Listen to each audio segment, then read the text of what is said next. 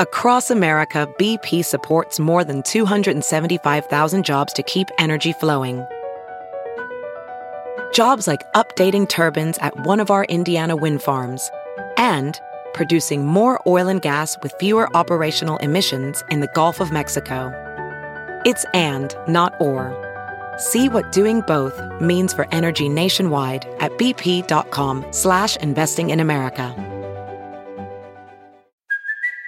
It's Kaley Cuoco for Priceline. Ready to go to your happy place for a happy price? Well, why didn't you say so? Just download the Priceline app right now and save up to 60% on hotels. So whether it's Cousin Kevin's Kazoo concert in Kansas City, go Kevin, or Becky's Bachelorette Bash in Bermuda, you never have to miss a trip ever again. So download the Priceline app today. Your savings are waiting.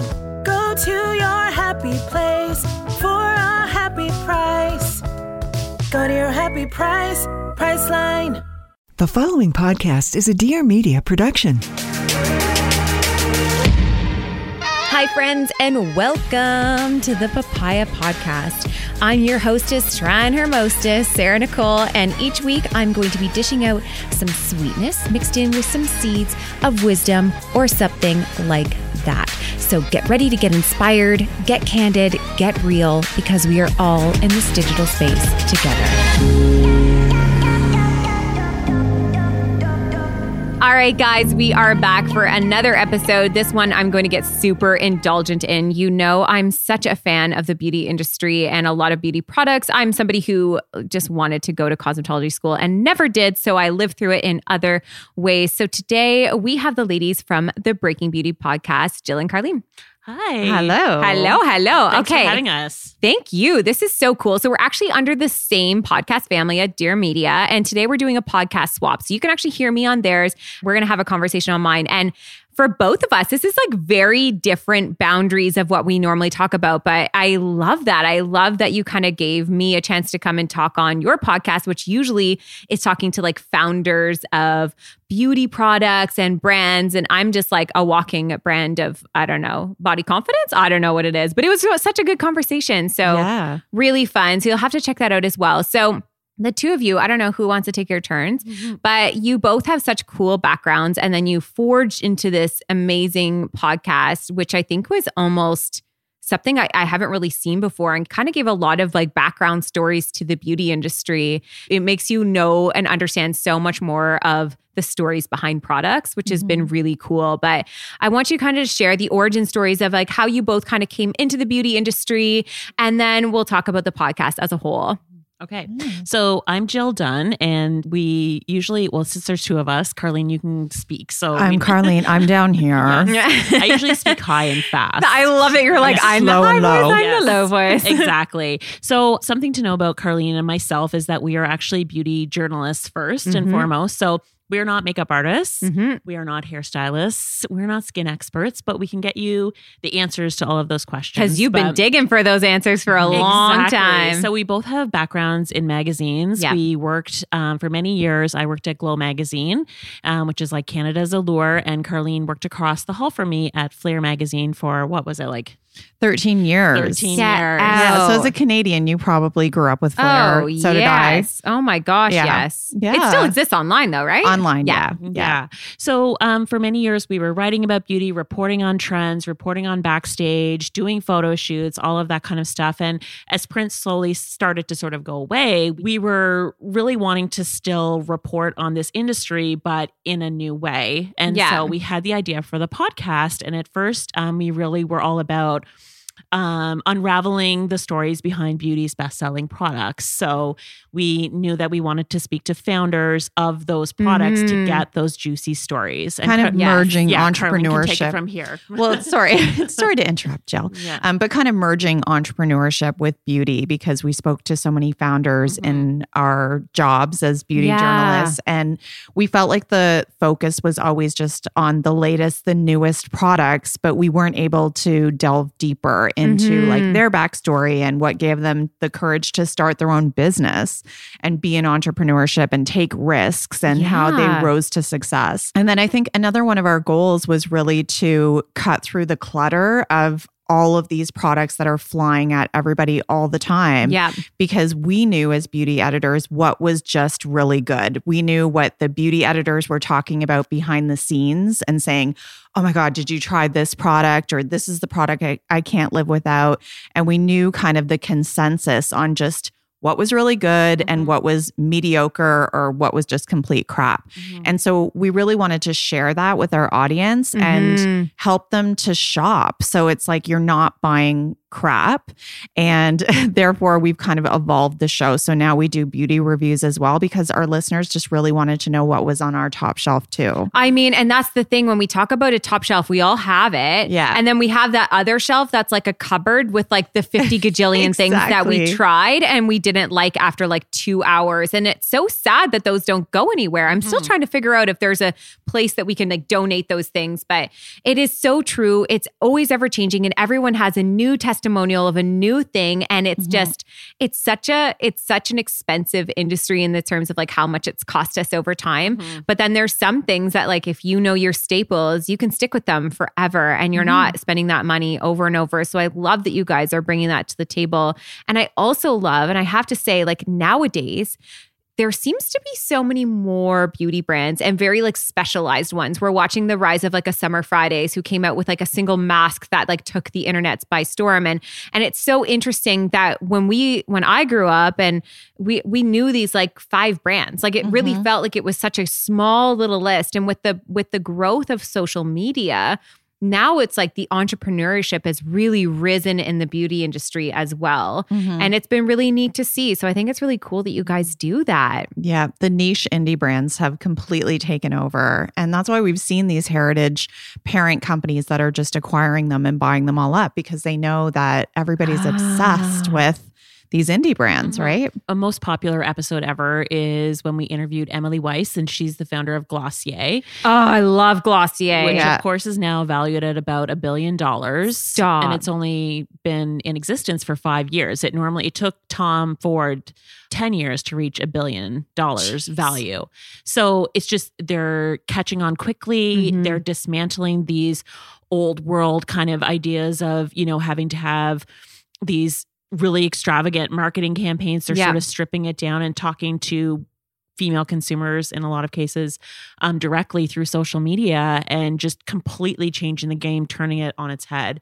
And so that's been really exciting to see. And I think that has given rise to a lot of these brands. And one in particular that we like to shout out is Cheekbone Beauty, which is founded by Jen Harper. She's an Yes. Indigenous woman. Yes, I spoke with her at Atelier last year. And she's incredible. What and a I cool just woman. think when we interviewed her, I believe it was in 2018, the community of women that she's been able to bring together Mhm, online is mhm. super inspiring. And you would not have been able to probably see that 10 years ago or 15 years ago when we started our career. So it's been a really positive change. And I think you're going to see more and more of it, more voices being represented. I think so too. And we we saw that with Fenty with Rihanna, Mm-hmm. how much people went wild for how many color shades they were. And here I am, like a white woman who's always been able to have like five different shades Mm-hmm. of white to like choose for my skin tone.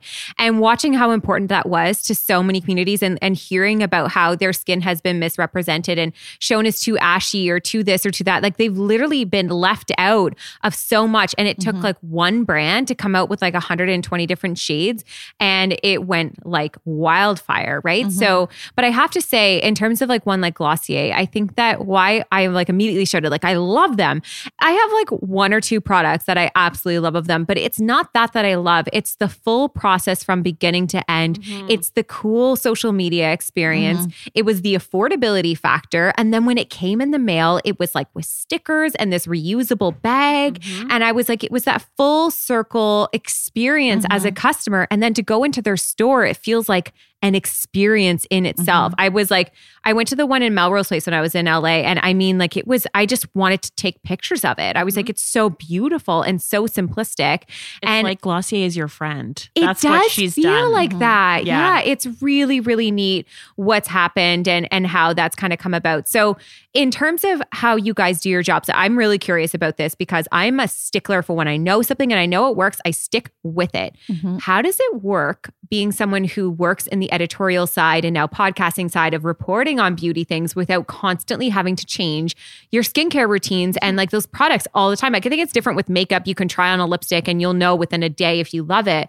But skincare is like a really tricky one and seems to be the one that most people are willing to focus on and spend money on. Mm-hmm. How has that been navigating the constant change in what we're told is the latest and greatest? Mhm.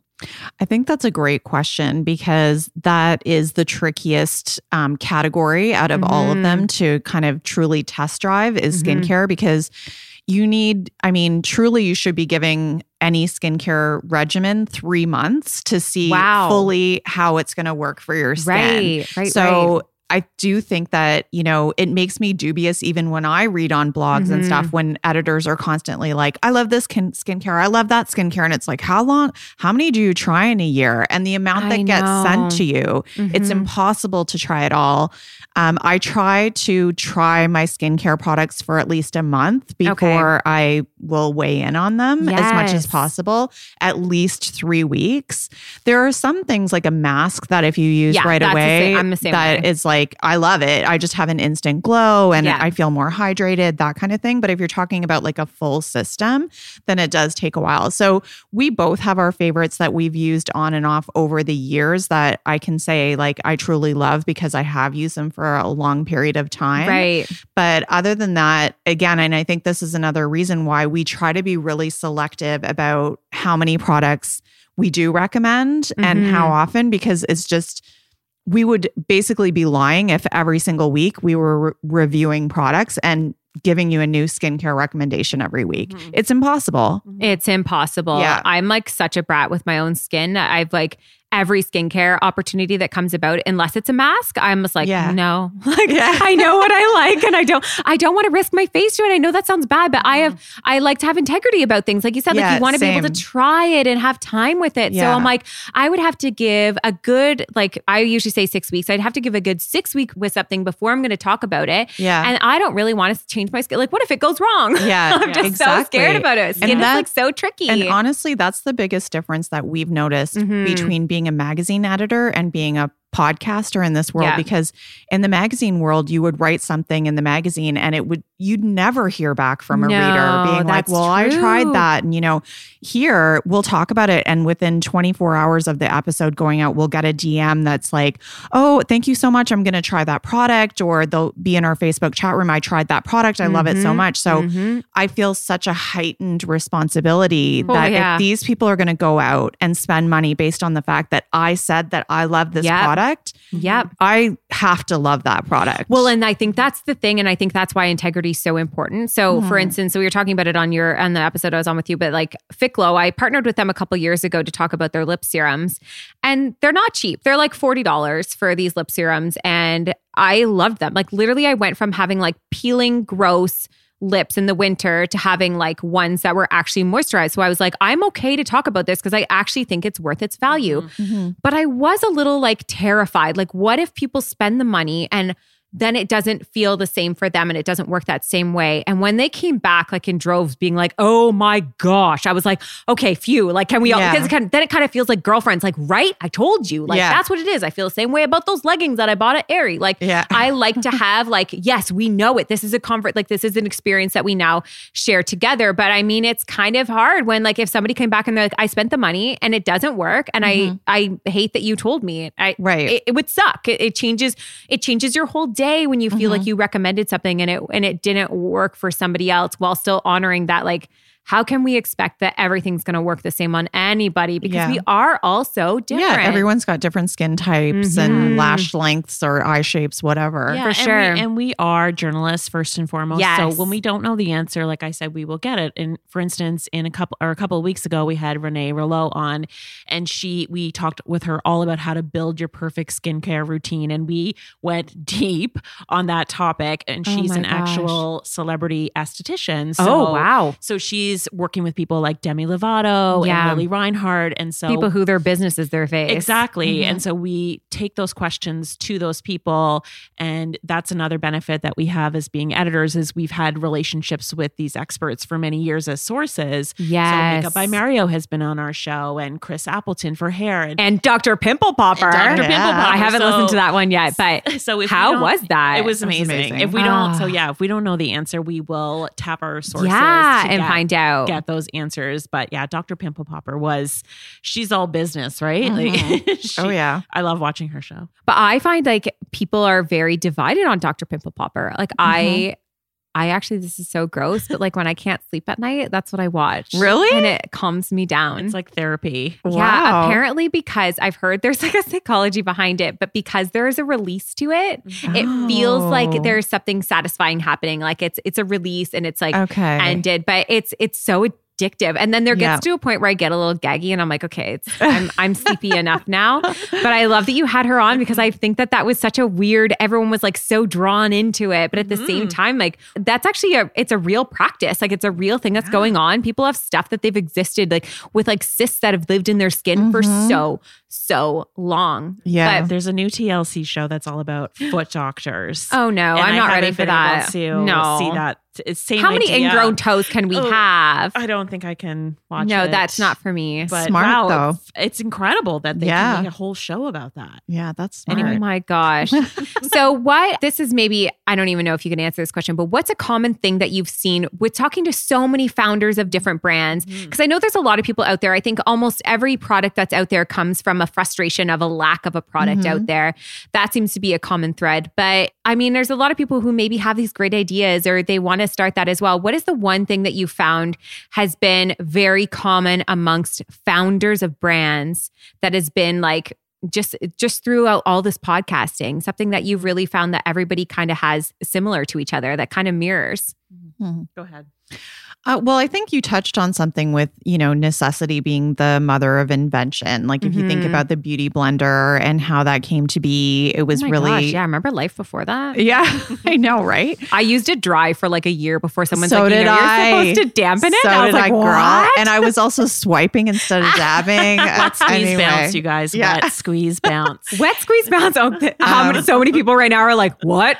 Yeah. I'm using it dry." exactly. So there's, you know, there are people who have created great skincare lines, and there's something to be said for that. But I think when you stumble upon those kind of iconic inventions that were first to market that really never existed before those are the stories that i'm like i like love those stories to Mhm. find out how they came to be so that was really a you know a professional makeup artist who was just trying different things and ended up coming up with that so because i think it was HD television and she Yeah. had to. Because exactly you were seeing the triangle shapes from the sponge on people's faces on camera. Exactly. she but was- so many people have tried to Mm. duplicate it and they're never really the same. Yeah. Um, but there's other little things that I think just along the way lend themselves to to lasting success. Like a lot of them tend to be early risers. The 5 a.m. Mm. club is a big one. Mm-hmm. Um, Ugh, I don't want to be in that, but I want the but success. yeah, but that's a common one. Um, meditating because we often ask people Mm, about their self care.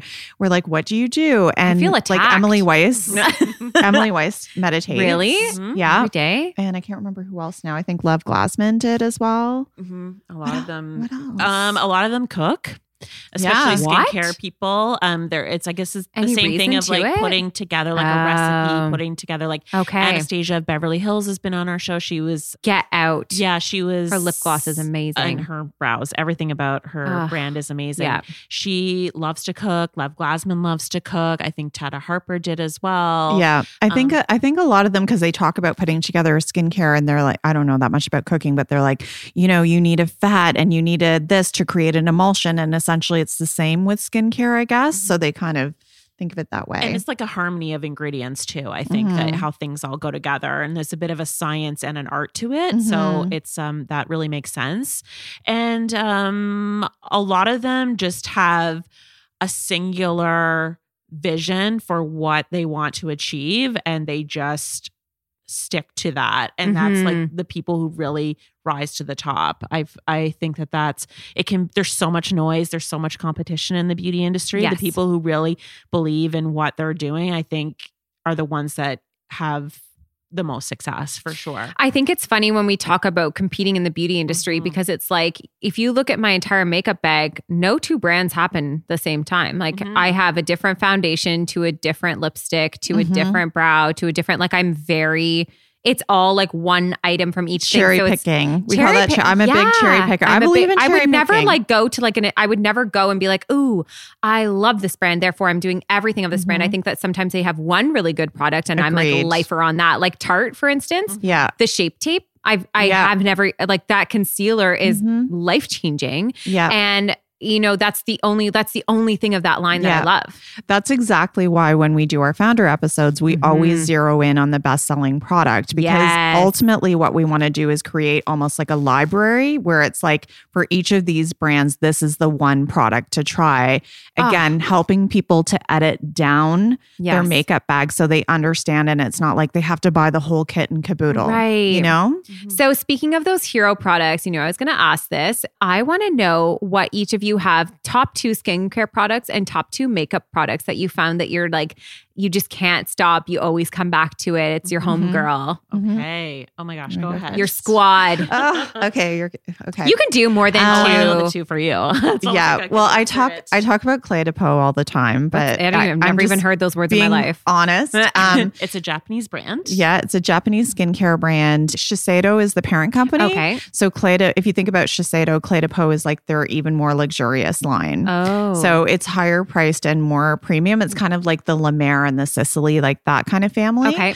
But Um, it literally means the key to great skin. It's a French name, but it's a Japanese Yeah. brand. Yeah. And I just, I absolutely love their textures. I'm a big fan of essences and skincare Mhm. waters. Mhm. It has almost like a softening effect on skin. So it's giving you a lot of hydration. Like Oh, in I love that. Japanese skincare, it's all about hydration. So that's an essential step.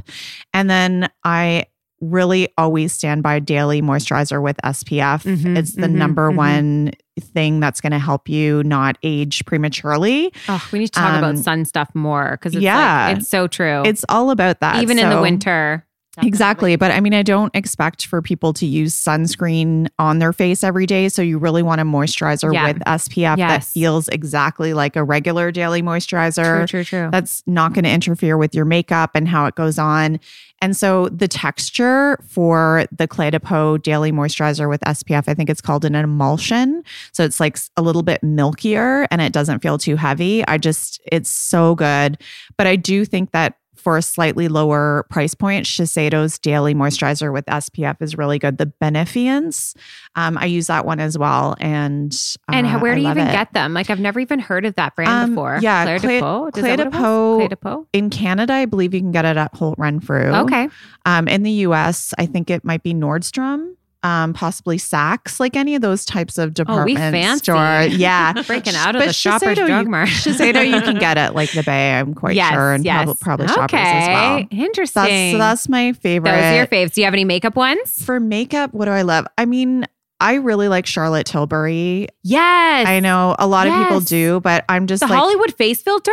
Holy crap. yeah, it's so good. So good. And I just think it's really what I like about Charlotte and I I produced a shoot with Charlotte oh, before Oh, wow. and she had just had like a baby and so we were talking about about that and I think what I really like about her approach is just how she's tried to make this idea of modern glamour more accessible to women who are on on the go. She mm-hmm. also. I love that she doesn't always focus on like super super young. Everybody's obsessed with this youth culture. Oh, You know, I'm Yeah. I'm over 40, so I like how she's kind of she tries to make it easier. So it's like the 5 minute face, like the Mhm. palette, It's got Mhm. everything in it. It's got the blush that is just like luminous and gorgeous and the bronzer and all the eyeshadows to go with it and like I love her blush that has the highlighter blended in. yeah. You know, most like average women, they don't know how to use a highlighter. So if you can just put that all in one and the foundation, I've been using the Flawless Finish foundation. Um, lately, I'm wearing it today and like it's, It's great. so nice. I haven't tried that one yet, but I did have their Hollywood face filter. I can spot it on someone's face usually Yeah. from like down the street. Yeah. It has like that glow to it. Mhm. But uh her eyeshadows. They Yeah. stay in Mhm. place like Yeah. all day long. They sent me a PR pack and I got like an eyeshadow and a lipstick and I think I dropped like a hundred dollars by the end of the day just ordering more because I loved it so much. And and I think that's always important when you're like when you put your money where your mouth is, right? We Yeah. kind of work in the industry where you get so much for free, but what are you actually willing to spend your Mhm. own hard earned money Mhm. on? And then you know it's like the good stuff. exactly. So true. That's awesome. Okay, Yeah. Jill, give it to us. Your oh top gosh. shelf. Well, you and I were talking before, and when you were on our show Mhm. about vitamin C serums, and I always recommend one to invest in, and that's the SkinCeuticals CE Ferulic, Okay. Ferulic rather serum, and it's in an apothecary style dark glass bottle, Yes. dark brown glass bottle, and just a few drops of that every single morning. It will change your skin. It Yeah. actually will. yeah. It works on every skin type yeah. and it will it's that antioxidant protection that every single person needs male female it doesn't matter your age in your 20s 30s 40s 50s it will make a difference in your skin Yeah, that's what we were talking about on Mhm. like I use Vivier, but it's the same. Like it's the one thing that I I couldn't even almost explain how it changed my skin, but it, Mhm. it just that serum is Mhm. such a game changer. And and it's nice to be able to give it down to like one product. Like if you're gonna choose one thing, this is a Mhm. really great thing to go for. yeah so So this I one's love ex- that. this one's expensive Okay. it's like $180 guys But it lasts for it'll last you six months Okay. and if you use that and just like a drugstore SPF, Mhm. you will see changes in your skin. And I buy that. I Yeah. do buy that. Yeah. And another product that I love and I buy all the time, and it's only five dollars and ninety cents. It's Give from it. the ordinary, and it's the niacinamide ten percent plus zinc one percent. And this What does is- that do? So basically, niacinamide is a really incredible ingredient for barrier protection on your skin, Okay. helping your skin act at its optimal barrier function. Yes. And it's also really good for blemish prone skin, which I am. yeah. So, um, and you can read the reviews. Like I'm on Sephora right now. There's like 1,000 reviews of it. Shoot. like no way. positive. um, it's really one of the best products from the ordinary. A lot of people are curious about that brand. Also Canadian. We have an interview with the founder, um, who sadly passed away, but um, it's truly a- another game changing brand. And how, what's your makeup one? Um, oh my gosh, this is really hard because I'm a cherry picker with makeup. yeah. you don't have to choose one Um, brand. Maybe even choose a product. um, Every single day. Right now, I'm obsessed with the. Um, okay, I'm gonna go to a classic, and that's the It Cosmetics CC cream. Oh, hands down. This is really hard. I This bounce like- between two, but that's one of uh, mine. Yeah, so I love that. I love the matte one in the summer. In the Mhm. winter, I will wear the the one that's more illuminating. Mhm. But I have all three. I have the matte one, I have the illuminating one, I have the original one. They're all SPF 50, so it's that protection that you're getting. the Yeah. added protection. But Yeah. last summer we discovered a dupe that's cheaper. if you're if any of your listeners are into budget friendly, you can try the Maybelline Urban Dream Cover. And it's the same like SPF 50. It's got all the antioxidants, It's really one, too. similar finish. I stand by it. Yeah, it's, really good. It's a good one. And then I never leave the house without mascara. So uh, my favorite ever is still Dior Show. It's worth the money. It really it's is. Dior. Dior. And it's Oh. called Dior Show. It's like the It's got black a is really black. big fat wand. yeah. And then a good drugstore dupe for that is the L'Oreal um, Lash Paradise. I love that one too. So This there's is- so many good ones. I, we there could give you high and low for everything. We could be here all day. I mean, and that's okay. I think that th- this is where I'm really interested because I'm someone who was such a drugstore junkie. Like I only could afford the drugstore Mhm. realistically. But like we talked about in skincare, I was going through it so fast. It was not like lipsticks, but like the foundations, a lot of the makeup, like it's just there wasn't a lot there. And then when I went into finally indulging into some like higher end things, I was noticing that I was spending less money Mm-hmm. because it was lasting longer because I was using less product.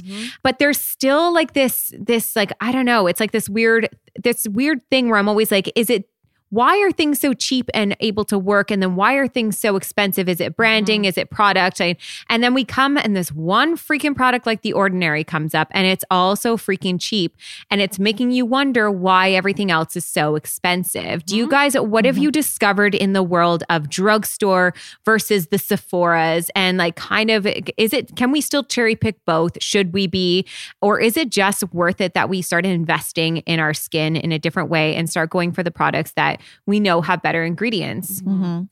Oh, it's a tough question. I mean, again, though, I think going back to like if you think about the founders who created these brands, Mhm. usually it was one hero product that put them on the map. So that's why we really try and highlight that one thing Yes. because that that's what made them rise to fame. And a lot of those products still stand the test of time with Yeah, how good true. they are. It's true. So I think if you're going to cherry pick, that's a really good way to Mhm. do it. In terms of the difference in pricing, a lot of it for sure is the packaging, is the marketing. That's what you're paying for. That's what Brandon Truaxe always stood for when he talked about the ordinary. They they had no ads, right? Mhm. And we talk about this all the time. I'm sure L'Oreal probably doesn't like it, but if you look at a big kind of conglomerate like that, they acquire all of these smaller indie brands and then they take and share the technology. And so you'll see this, you know, you'll see it in the higher price lines and you'll see it in the lower price lines, like You'll L'Oreal. Paris versus Lancome, for Ah, example. Gotcha. And there's so many products that you're looking at, whether it's an eye makeup remover or like a lip gloss or whatever it is.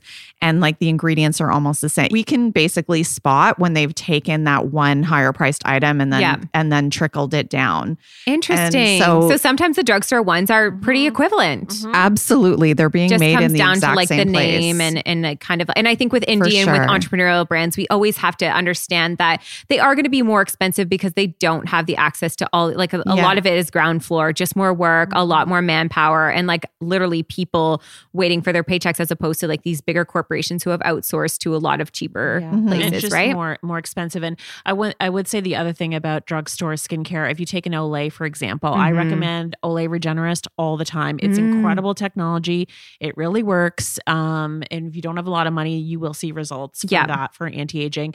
Neutrogena has a ton of really powerful anti-aging ingredients in their products, and they are they've invested their research into their ingredients and their claims, and they have the money to then test their claims. Whereas, like a lot of the indie brands, they don't. So you're Mhm. taking their word at face value. But a lot of the drugstore brands actually have to prove to an extent what's on their label. So that's sure. interesting too. And it's just like economies of scale, right? Mhm. Yeah, drugstore like somebody like Olay, I mean, they're they have so much money being part of P&G. They Yeah. spend so much money on R&D. It's it's absolutely crazy. Mhm. Now, So- I have to ask this, and it's a bit more controversial, but I think it's Mhm. one thing that people keep bringing up, and that comes into like the cruelty free aspect Mm-hmm. of it. And a lot of these brands that we've kind of like come to trust as being cruelty free, being bought out by ones that are not. What are we seeing happening right now? Because I know there's a lot of confusion about what is actually going on when it comes to cruelty free, because a lot of brands have like gotten themselves now that label and that sticker that they're Mm-hmm. cruelty free. Where does it, like, what's happening with it? Because it feels crazy that we're in 2020 and there's Mm-hmm. still animal testing. Mhm. What do we see happening? What is it looking like in the world? And is it something that we still need to be really cognizant of?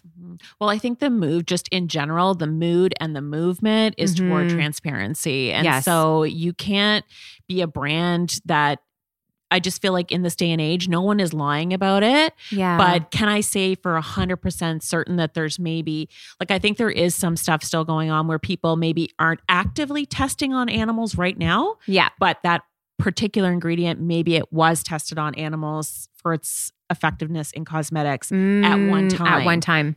Time. So And that then there's there the whole are- there- international thing too. yeah, there is a bit of a gray area. I am not an expert on this Yeah. topic by all means, but I do think people are being called out left, right, and center, especially Yeah. on social media. Like, Yes. what is this ingredient?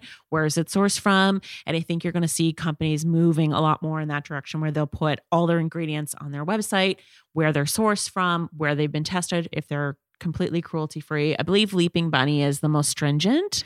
Yeah, and I think that where some confusion lies is that so China, a Yeah, lot of is- a lot of brands will launch in China because it's a huge population and there's Yes. a huge it's a huge market for beauty.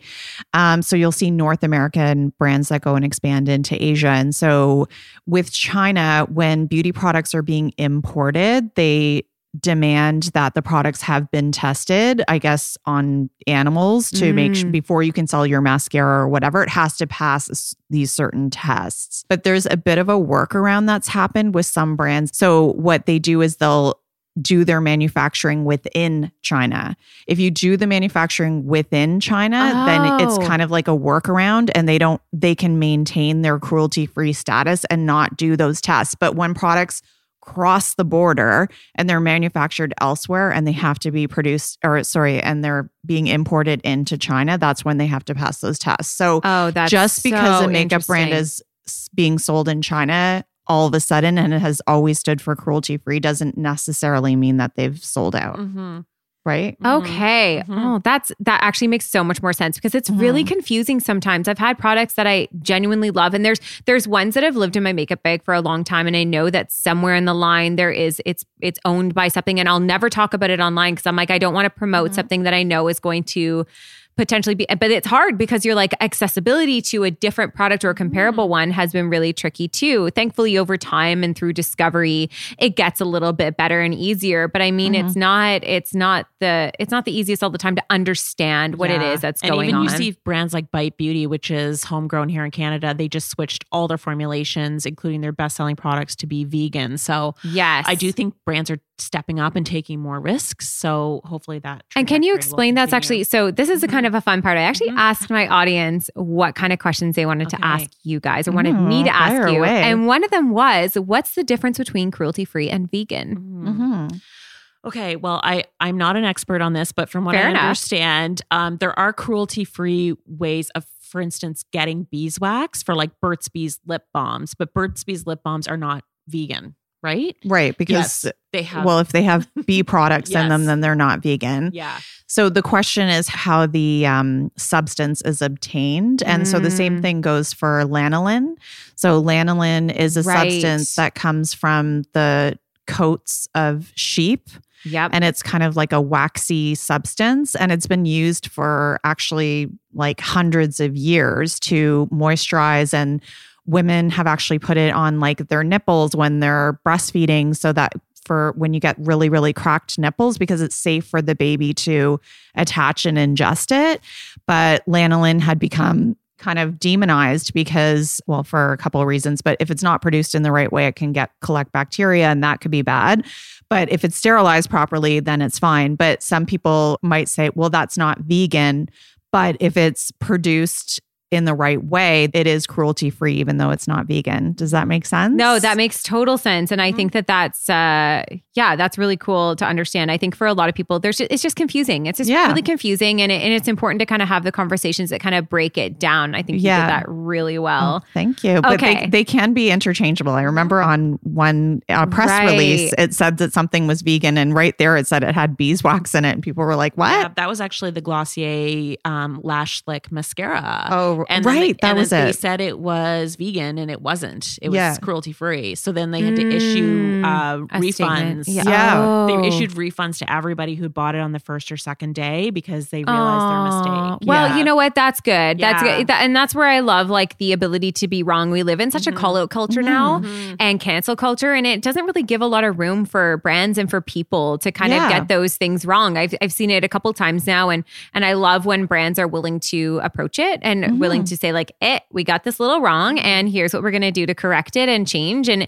and be better for everyone." Right? and I think true. it does come down to there is a lot more transparency in, in especially now that we have social media and we have this like instant response thing going on. We're Mm-hmm. able to literally before you could read a magazine, you could try a product, but we had nowhere to actually go and leave a review. Yeah. Now brands have Letters actually the editor. Right. Remember Right? Oh my gosh. Oh.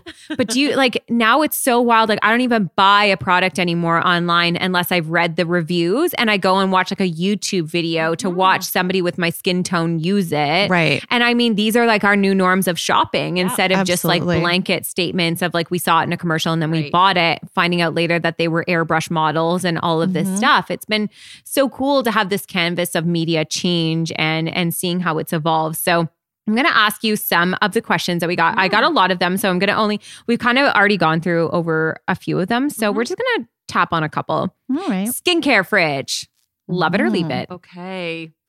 I actually want this question answered because my husband argues that it's a pointless thing that's going to be on our counter. And I really thought that I wanted one because Skinny Confidential has one. Yeah. But I would like to know if it's a love it or leave it from oh, you. I would I would say it's a want, not a need. It's a want, not a need. Can you explain why we would do a fridge? Okay. So basically these mini fridges i have one it does take up a lot of counter space so that's a huge con but essentially you can put your face masks in there eye gels eye creams everything and it will keep them at a cool temperature so it feels nicer when you put put them on is it a need no but it does feel nice to have like cooling eye patches or when you can put your eye cream on and it's cool Well, Um, it can and sort of there are- quell inflammation as well. Like if you have under eye bags or that kind of thing to get that nice cooling sensation, it's going to give you at least a Reduces. temporary and like coolness also helps like with circulation, Mhm. that kind of a thing. Mhm. And also if you're really into clean beauty and I guess this can be on two sides of the coin, but if you don't have a lot of preservatives, then potentially it could keep your products lasting a little bit longer because you Mhm. put it in the fridge just like you would with Hear that. Shane? I want the fridge. I saw it at Winners and it was forty dollars, and I did not get it for my birthday. Yeah. and I am salty. Having said that, it does waste more electricity. So if Damn you it. are about zero waste You were on my beauty, side. Yeah. Does Shane know that you can put beers in it and take Yeah. it on a road trip? Oh my god, he probably won't though. I want the little pink one. okay, here's another one, and I don't even know if you can actually answer this, but. Inside out thinking, best supplements for skincare. I actually Mhm. take one myself, so I'd love to hear what you guys have found if you have tried any. Okay. I have tried, it's right over there. I'm looking at it. Neocell. It's a collagen supplement Yep. inside and out, but I don't really do the powders. They have these chews Ooh. that are good and easy for like when you're kind of lazy about it or you forget to take them. Yeah. So sometimes I just like drink my coffee back in the morning, but um, these are good. You can just kind of keep them in your purse and do like two, three a day. And I do Amazing. find it helps for like nail strength. I can't comment on my hair necessarily. okay. Um, my hair is pretty healthy, um, but I've tried that and I've tried Genuine Health, Mhm. and um, that's more of the powder. But yeah, that's that's a fully. I can't remember if it's vegan or no. well, yeah, I mean, it depends on what it's for, but yeah, for collagen, which is obviously great for skin and nails and hair and all Mhm. that, I like the powders because you can just add them into like add them with water and get kind of a green juice Sure. going, or you can, if you get the flavorless ones, you can add it into tea. Okay. Like Ancient Nutrition has one, so you can just add it to tea or coffee, Mhm. and then it tastes like nothing. So you don't like. I'm lazy slash busy, so I like it to be just like really seamless. Mhm. The key is using it every day, so that you know, you got to stay on that regime to see a difference or it's not Mhm. going to do anything. that's like me with every vitamin ever. Like I have to stay on it. I use Aura Inner Beauty. They're actually a Toronto founded uh, powder, Oh. and it's called like a beauty powder, but basically it's a prebiotic, probiotic, just going for the sense of like if your gut is like the vehicle between like the detoxifier to your skin and we see it all the time like how your skin can actually change by like mm-hmm. what you're eating and it actually is like a prebiotic probiotic and I didn't know if I was like one of those things where I'm like I'll try this for a while and like see and like all of a sudden I started using it last spring and with within about 3 weeks somebody actually was like what are you doing? Cuz you're glowing. Like you have like a glow to you and I was like oh it's like everyone Yeah. else is reviewing it for me and I couldn't almost like explain it but it was Mhm. happening so that gut to skin thing is like truly something so it, it is something that we can actually do yeah. I think they they're not going to do any harm. That's for sure. Right. Whether or not you know, can you directly say that the collagen that you're drinking is then breaking down and going exactly to your skin cells? No, there's no science there. But I do think that I've personally seen um, improvements in like my nail health for sure. Cool Mm-hmm. Well, Jill, this one might be more targeted towards Okay. you. You just said you struggled with sensitive skin and Mhm. acne. What have you found has been the best one? Because they're literally half of these questions are about adult acne. Right. I think the main thing and the temptation when you do have acne skin is just like being too, you're kind of aggressive and you're kind of mean to your skin. You know, that whole like thing we were talking about on our show about hating yourself. Like, I think there's a lot of that goes into people hating their skin and they treat it badly. For sure. For sure. So, um, something that I recommend is like a daily gentle exfoliation um, with something like Dermalogica microfoliant. It's a really, it's a really fine powder, and you can just create a paste in your hand, and it's a really nice, um, thorough exfoliation. But it's not going to scrub your skin. If anyone out there is listening and you have apricot scrub anywhere in your house, get rid of it. Do oh not yeah, use it on my husband bought it the other day, and I was like, "What the hell are you doing?" And I immediately put Frank Body in his hands. But yeah, Um, and yeah, people are using that on their face. So I just think like a really gentle exfoliation and a very thorough cleanse. Mhm. And then in terms of moisturizers, like something really light texture, like a gel gel moisturizer,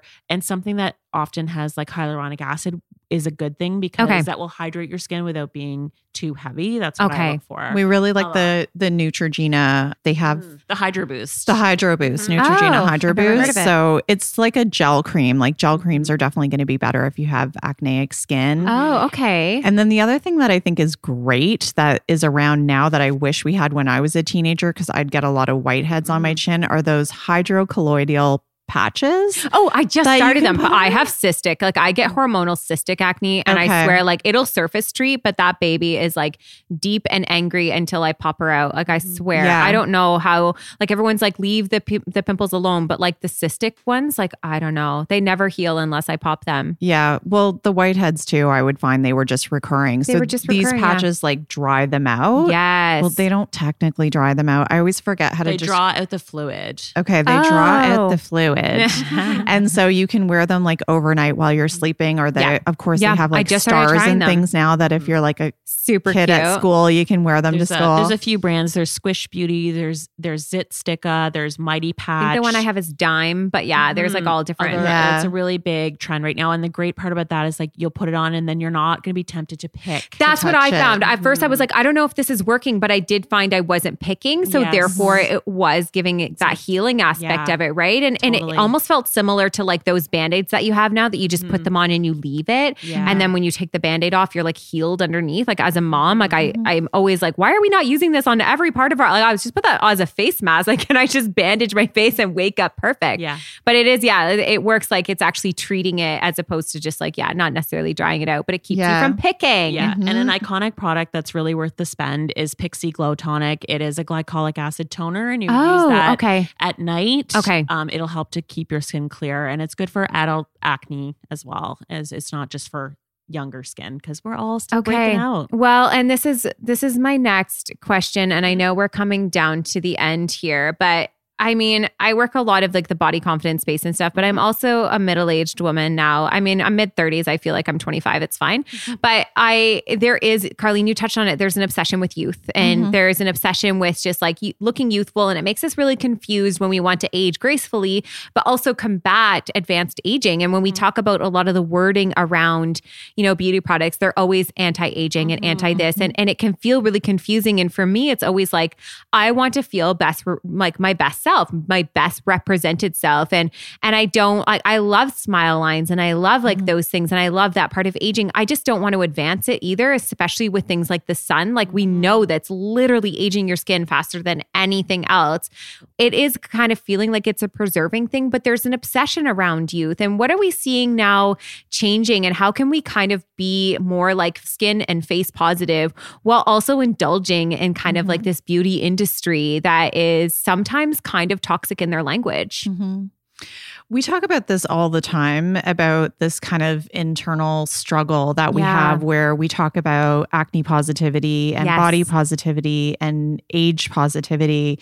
But at the same time, we're we have talked about we go and get Botox. Yeah. You know, that that sort of dichotomy is just real though. And I'd rather be upfront about that Mm. than try to hide that. Yeah. And I think that's just, we're in a transitional stage right now.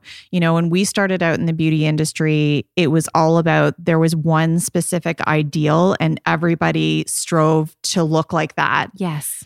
And that has completely been broken down in the last decade. Particularly in the last five years, things have changed so much with the rise of social media. Mhm. And there's basically a democratization of beauty that's happening where we're seeing a lot more voices contributing, a lot more body types, and Yes. images that, frankly, we just didn't see before. Yeah. And that's changing our mindset, but it will take time. Yes. So, as much as I'm pro body positivity, I can still be trying to shed a few pounds Of myself. Yeah. And my hope is that the more that these images and these messages become normalized, that my daughter will understand beauty in a different way. So Mhm. it's almost like that idea of fake it till you make it with confidence that, you know, you would always hear that growing up. It's like, well, I don't feel confident. Well, just pretend that you are. And Honestly, then it comes. yeah, and I it- feel like that's where we're at with this, where it's like, if we just keep saying that we are positive about these things, I think over time, and again, with these influxes of images with different skin tones Yes. and freckles And and, gap teeth and textures and everything, Yes. That over time that really will be internalized and we won't be faking it anymore. Right. And that's my hope for like my daughter. And I think that will happen for sure. But we're, this is really new. It is really new. And I think that because we didn't see so much of it, there was a long time like I, I had um, Samantha Ravndahl from like the beauty blogger and vlogger. She's incredible, but she talked about how she would go to bed at night with a guy and have a full face on, or she would go to the beach with a full face on, didn't really know how to detach self from that. And then you look at her now and she can go so bare mm-hmm. and then she can apply it on. And it's so nice to see that she can now exist in mm-hmm. both. And I think that that's so important. And I think there's a lot of conversations around a lot of these choices that we make that we're still having. And we're, we're still, mm. we're still unlearning a lot of things and we're still learning like there's a lot of things like we, we constantly are obsessed, so obsessed with like, like I remember being a teenager and just like staring and on not understanding why I had pores because I couldn't see pores on the women in TV and movies. Like I couldn't understand it. And now we have this like high definition television. And I see Jennifer Aniston has pores and I'm like, okay, like mm-hmm. fair. Like it's Yeah. really cool to see. Right. So I think it's been such an interesting journey. And you're right. Like we can't just like force it. And we mm-hmm. also are kind of faking it till we make it a little bit. We're all kind of learning together.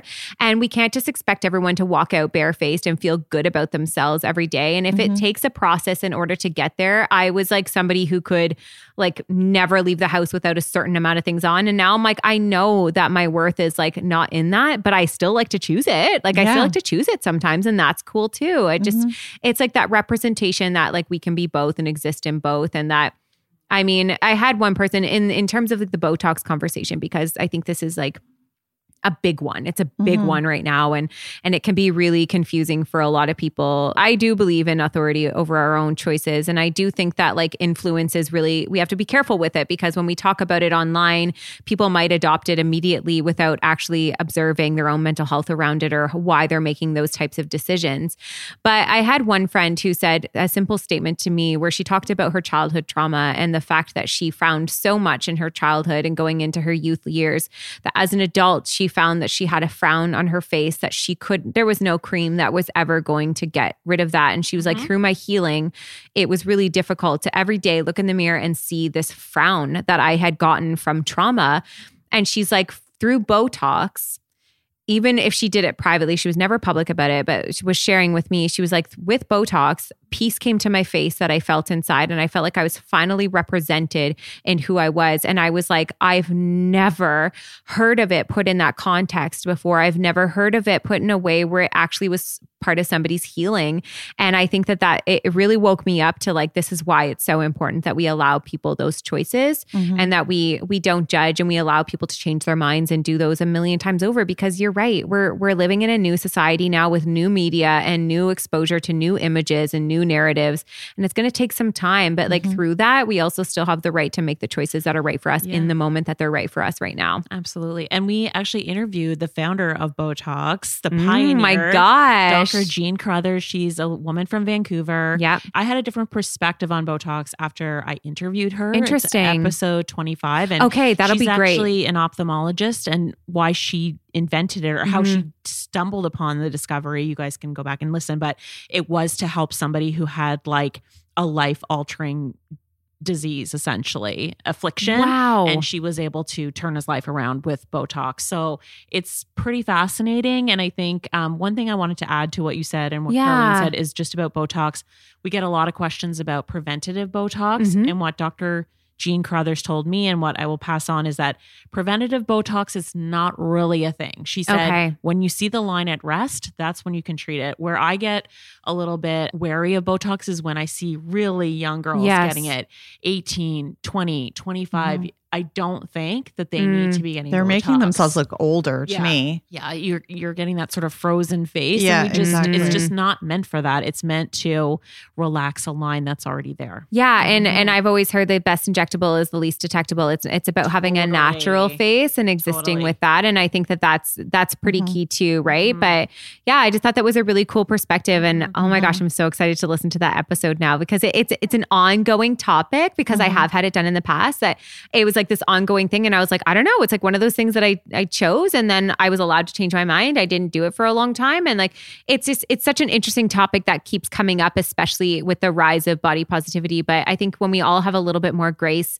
for everyone's own choices, it becomes Mm-hmm. a lot easier to kind of allow everybody to make whatever works for them best, even if it's not what works for us. So, And I think it comes down to balance a little bit too, because when you think about it, when people don't take care of themselves at all when it comes to grooming, that Mm-hmm. can be a sign of depression as well. So I think to your point, just checking in with your own mental health and like, why am I doing this? yes. you know is this it, it's sort of like i don't know I, I feel like if you're if you stop washing your face all the time like yeah. i know people in my life who have just stopped doing any of that kind of stuff and it's like you kind of need to check in with those people and be like are you okay so yeah. it's like you can swing to different sides of the pendulum but Yeah. you know there's always extreme forms of everything, right? And and I think that to take the extremes and apply them to the norms would be so unfair. So Mm-hmm. I think that's such a good point. Ladies, it has been so educational and fun. this is like where I get to be such a beauty junkie and answer some of those questions that aren't normal for my channel. So thank you so much for everything you're doing.